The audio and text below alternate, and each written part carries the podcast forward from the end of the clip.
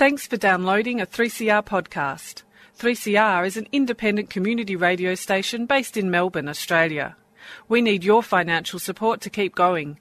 Go to www.3cr.org.au for more information and to donate online. Now stay tuned for your 3CR podcast.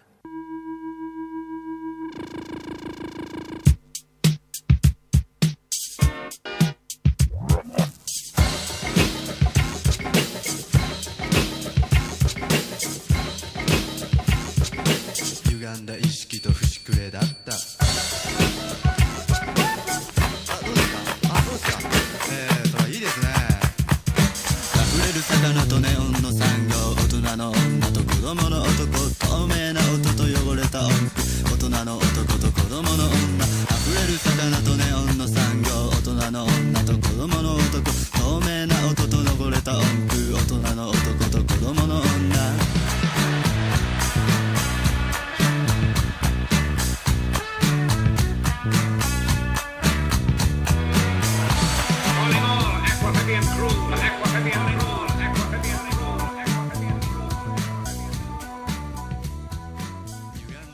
Welcome to Out of the Blue on this sunny Sunday morning. I'm Donna, and on the panel today is Heather, and we've also got Fum in the studio. And today we are interviewing Cade Mills from the Victorian National Parks Association, and we've also got a little furry friend joining us in the studio today as well, Bonnie, my dog. Bonnie. Um, you are listening to Out of the Blue on 855 AM 3CR, and we'll be back in just a sec with today's show. Uh, hi, my name's Sarah. I love coming here because they offer vegan food. Hi, my name's Paul. Uh, this is my first time at Friends of the Earth. I think it's really awesome and the food's great, really healthy and nutritious.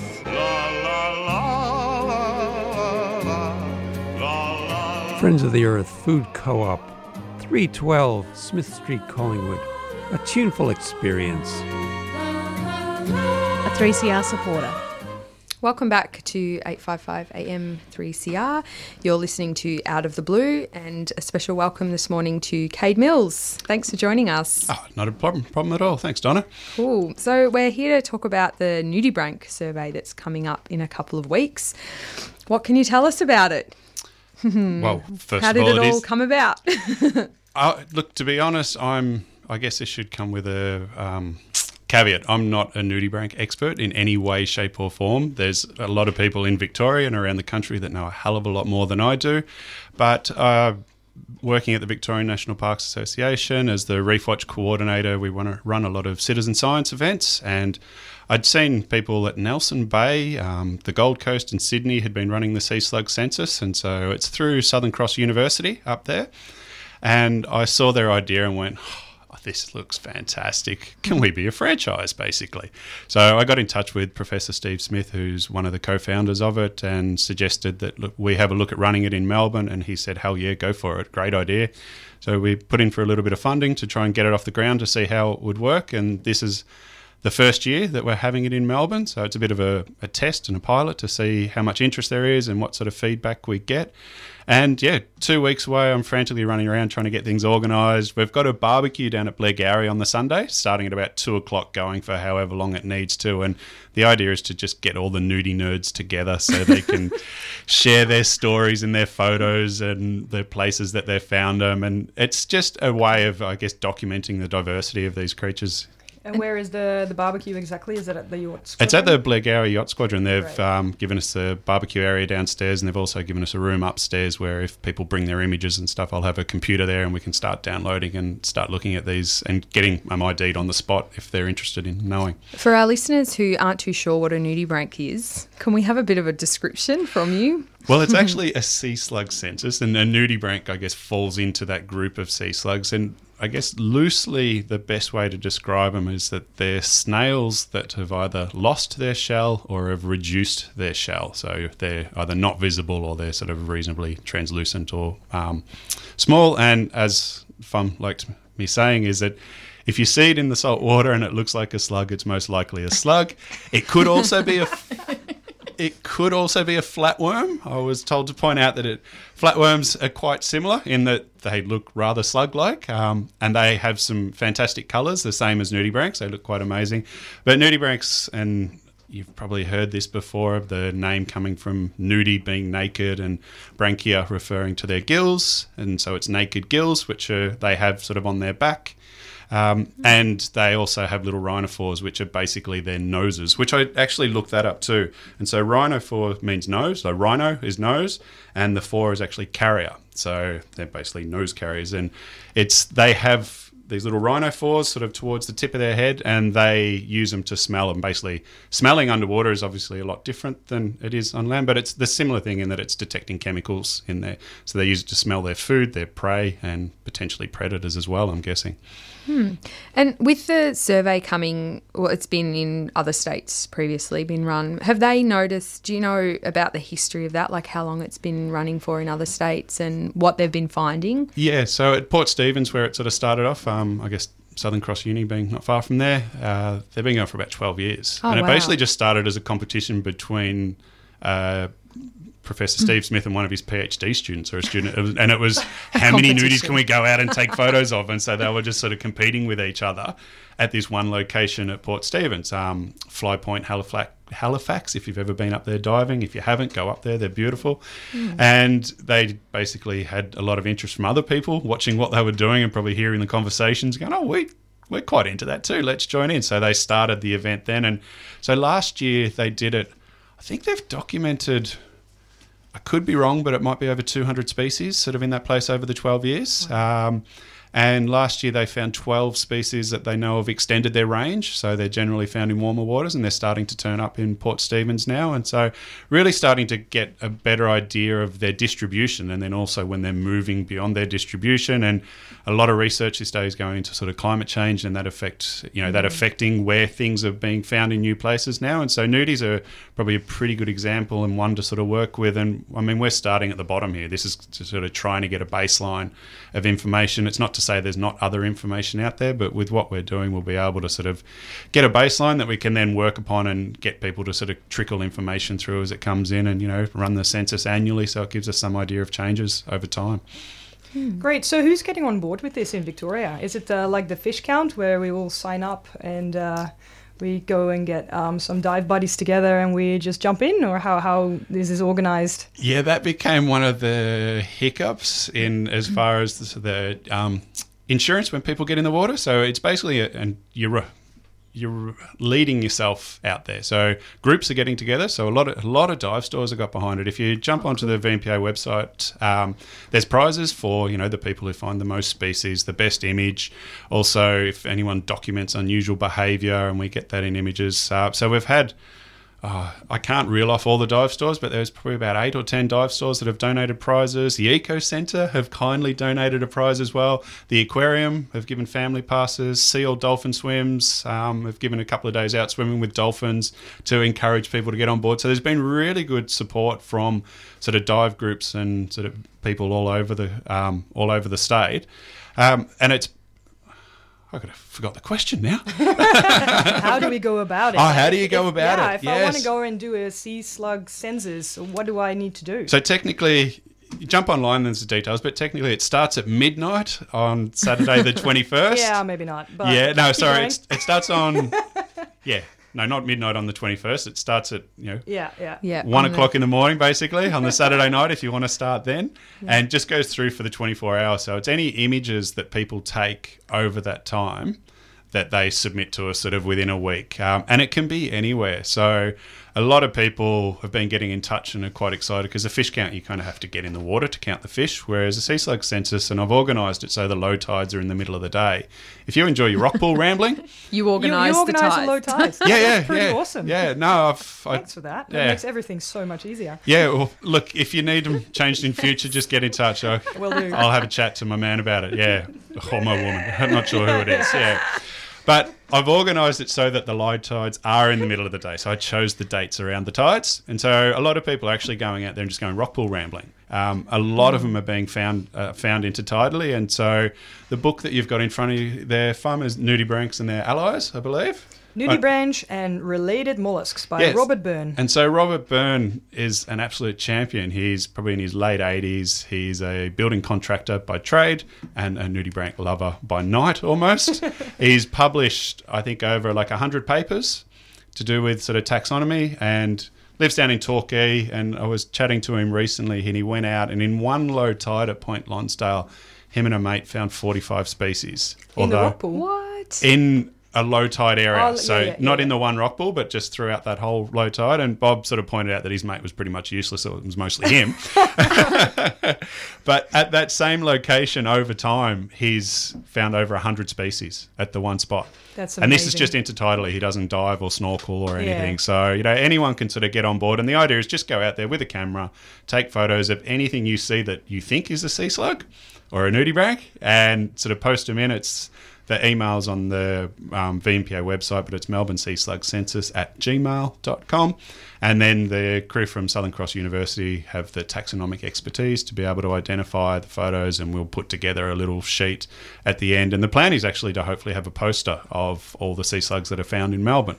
Um, well, sorry, not all of them, but some of them. And then that way people can put it up behind their toilet door, and while they're at work, they can um, learn some sea slug ID while they're at it. Oh, that happens at the Eco Center plenty. Yeah. yeah, yeah. We, we learn a lot from whatever is on the toilet door on the inside. It's the perfect spot, yeah. we always have stuff on there.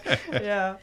Cade, are there any invasive nudibranchs um, species that we need to know about or should be looking out for? Yeah, there are, and as I pointed out at the start of the show, I'm not a nudibranch Okay. expert, so off the top of my head, I can't tell you what they are.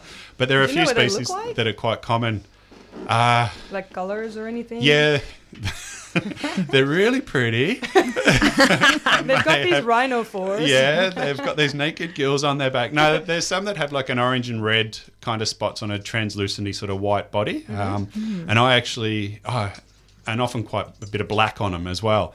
And I had been looking through some photos, or someone had been looking through some photos for me from the Operation Sponge project that mm-hmm. was involved in.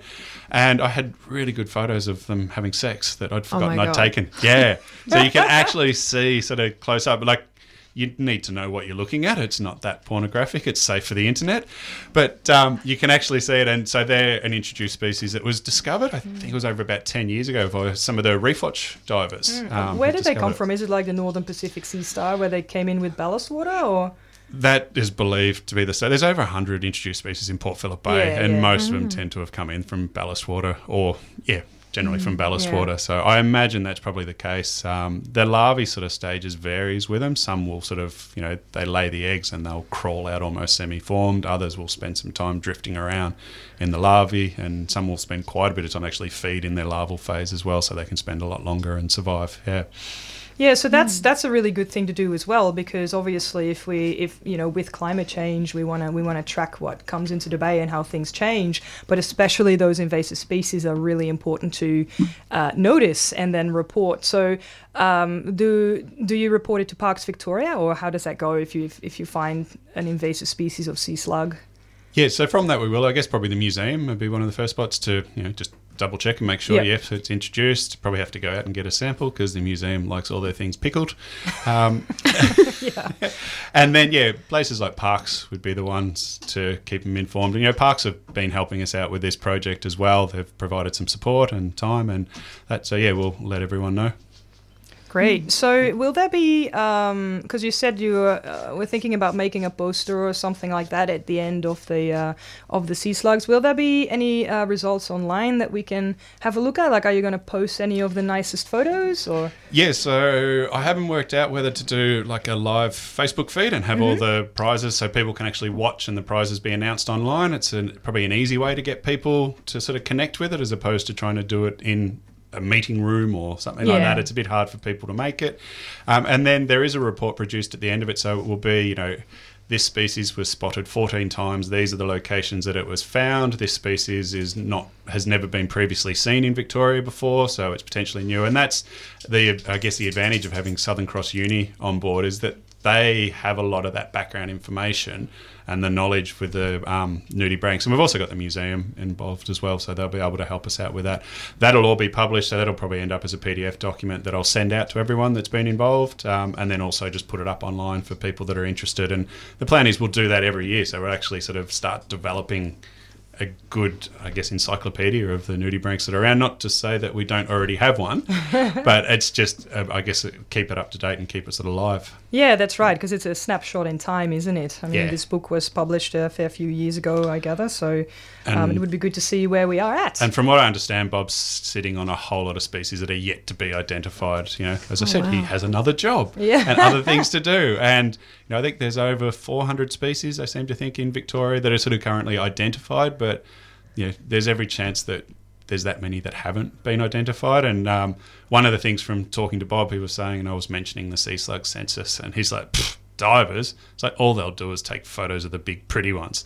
He's like, the ones I want to know are like fingernail size and a few mil. He's like, so a lot of the new species and that he's finding are tiny little things. So you know, you find them on little hydroids and things like that. And often people will take a photo to someone saying, "Oh, what's that hydroid?" And he's like. I don't care about the hydroid. What's that little nudibranch thing that's even smaller than the hydroid on the side? Yeah. So I guess the part of it would be to encourage people to look really closely, like to slow right down when you're diving. And it's one thing to see the ones that are, you know, there's some of them out that are as big as a football at Blairgowrie. Some massive, big sort of, yeah, sea hares. They're enormous. But there are a lot of them, and most of them, and the diversity will be in those really, really tiny ones. So look in areas they don't like sun much. So you know, look in areas that are perhaps shaded. Um, look for whether it's hydroids, which are sort of like little stinging cells, any little flowery type things are potentially around them. Um, there's a few species that are known to actually like eat the stinging cells off the mm. hydroids and then pass it through their body and then pop it out on their tip and use it as a defense. Mm-hmm. yeah, which they is- also use the toxins of, uh, uh What they eat. yeah, of whatever they eat. Yeah, Yeah, so it's sponges, bryozoans, and stuff, they'll sort of put that toxins through. And I was listening to something recently. It was a podcast I was listening to, and a guy was talking about research he did in Antarctica. And he found these little shrimp that had little backpacks on. And so he collected all these things, and some had backpacks, some didn't, and got them into the lab and realized that they weren't backpacks, they're actually pteropods, which is a type of sea slug. And what they did is, an experiment, they took the little pteropods off, put the shrimp in a tank with fish, and the fish just went yum, yum, yum, ate all the shrimp left the ones that had the pteropods on, put them in the tank with the fish. The fish took about a mouthful and just went spat it out. and so not only is the pteropod protected from what it had, but it was the shrimp was using it, using up its energy to carry this thing around basically as a defense. Yeah. So it was one of the first examples of that. So yeah, there's a Yeah. whole lot of cool stuff with them. Yeah, it's pretty amazing those sea hares. I um, when I was doing my masters in Europe, uh, we actually did a on a field trip. I did an experiment like that where we caught a few sea hares, and we put them in a tank in uh, in the lab with a bunch of uh, anem- anemones, and just left them in there for 24 hours. And then afterwards, we would um, take some of those papules that they grow on their backs, where they keep those stinging cells, and from the and then put that under the microscope, and from watching uh, which stinging cells and the shape of the particular stinging cells, we could then look up in the field guides which anemones they had been eating. so that was telling us something about you know their their um, their diet basically in the sea, which was super interesting. Yeah, and they have really specific diets too. So a lot of them will only feed on the one species. Yeah, and you can find them on sponges a lot here in Port Phillip Bay, right? Yeah, Like sponges and bryozoans too Yeah, yeah. are quite sort of popular spots for them to hang out and chew through. There's one that's quite a pretty pink one that you'll see on a pink sponge, and it looks exactly like the sponge. It's not Yeah. unless you stop, and then often people will take what they think is a photo of one.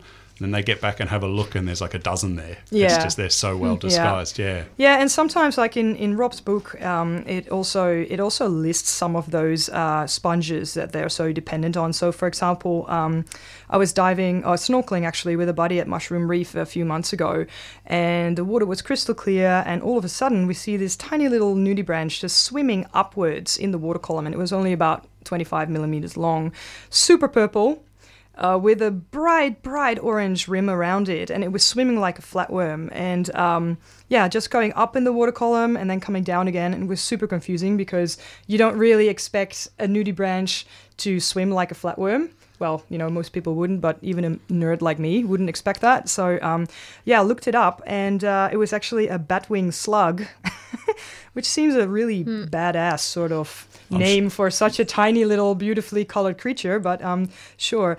And um, as I researched it in in the book, it actually says that it lives on a, a particular um, a white colored sponge. So it can actually be that specific, right? That only one nudibranch feeds on one particular species of sponge. Yeah, and that's I mean that'll be one of the great things to come out of the census is with images, you actually get to see what they're on and whereabouts, and you know then there are people that know a bit more about the distribution of some of the things that they're using as food.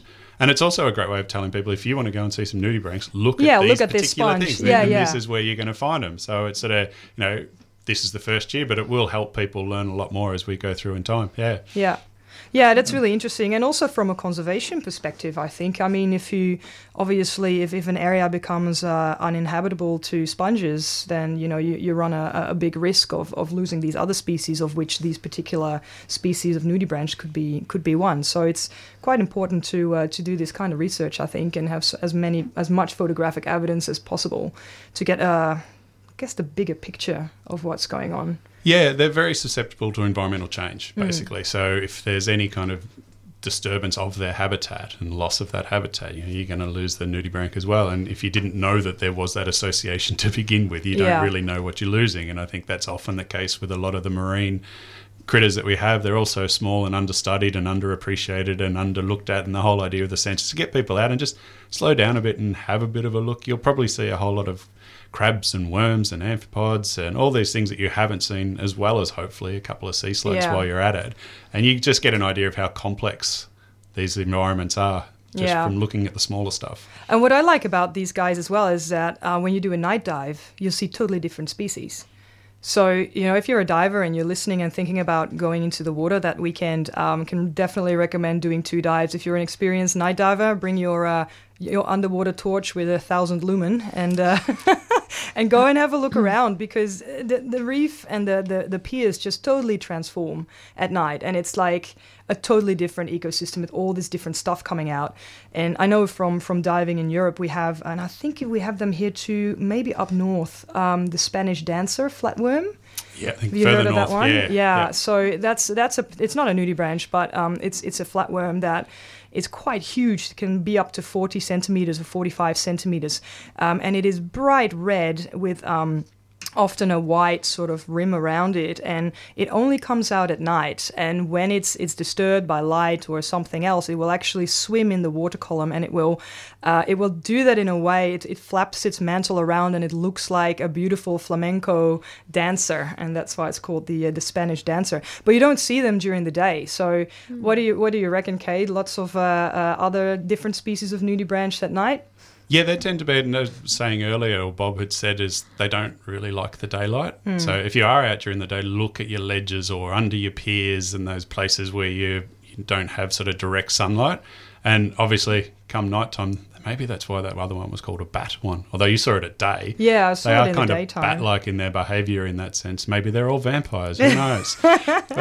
vampiric on sponges Yes. that's for sure yeah Well, they they do. Some nudibranchs will eat other nudibranchs as well, Yeah. and they will also eat themselves, like uh, the same species, not themselves. Yeah, obviously. defy the point. But yeah, Although some- sometimes it's uh, uh, you know you're not really sure what you're looking at because you were talking before about because I've seen them mate as well, um, where you think like oh that's a nudibranch, hang on.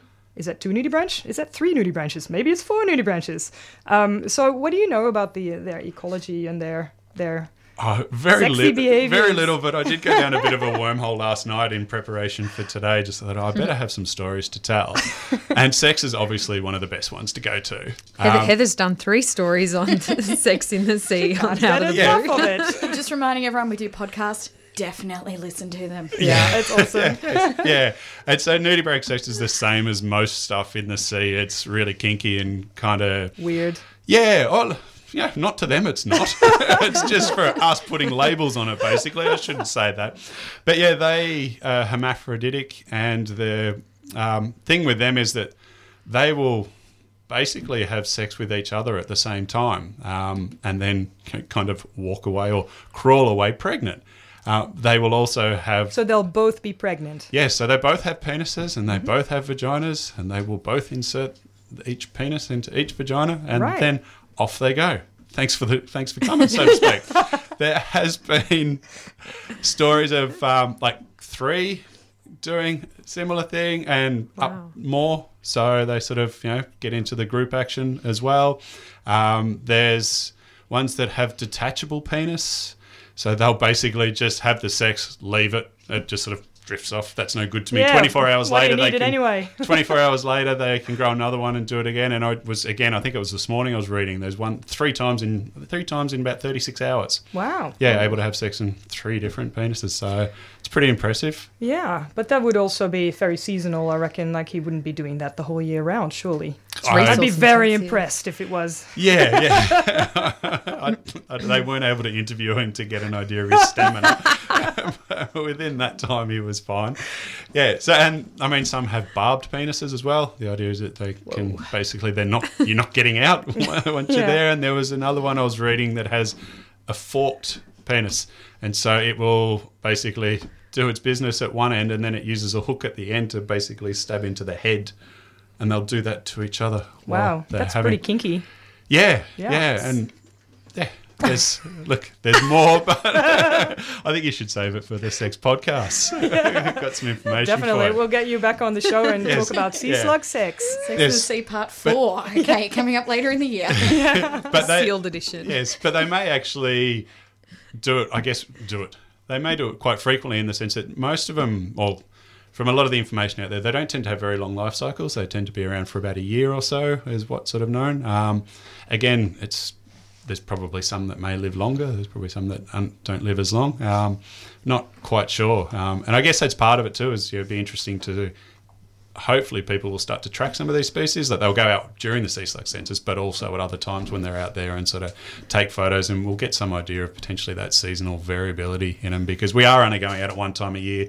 I've been told now's not really the best time um, hmm. because the spider crabs have started to come in at Blairgowrie and, And when they eat they come in they tend to disturb and eat sort of everything um, hmm. so numbers may be down but just throws a challenge out. People have to look harder Yeah, and look in different right. locations. Blairgowrie may not be the um, mecca that it used to be, Yeah. or that it usually is. Well, uh, you're right about the seasonality. So I, I remember diving Blairgowrie and seeing those. Um, I think they were the yellow ones with the blue spots, and then you keep seeing those and egg cases as well. So the spirals of the of the yellow eggs, and then a few weeks later, nothing.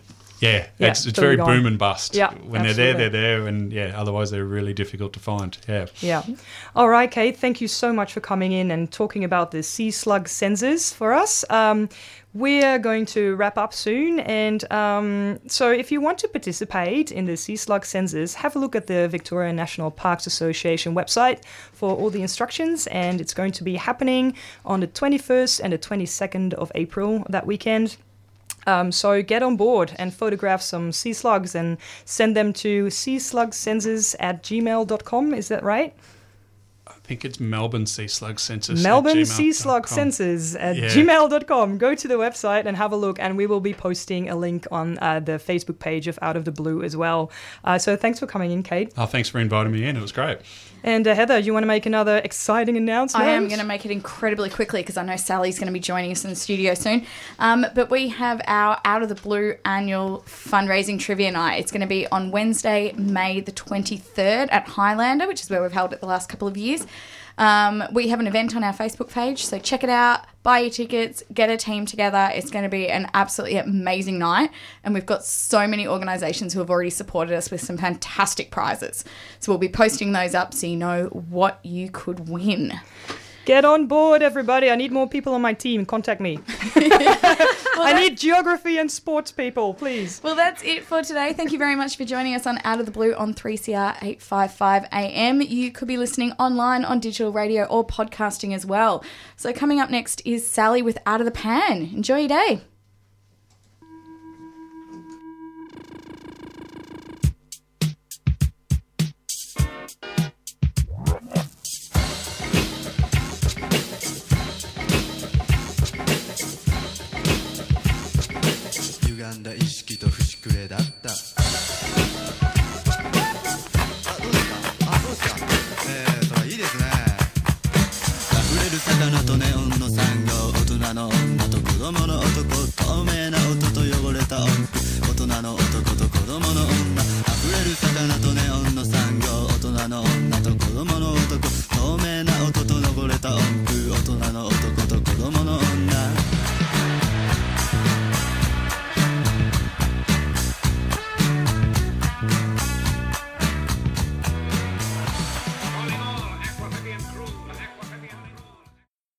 You've been listening to a 3CR podcast produced in the studios of independent community radio station 3CR in Melbourne, Australia.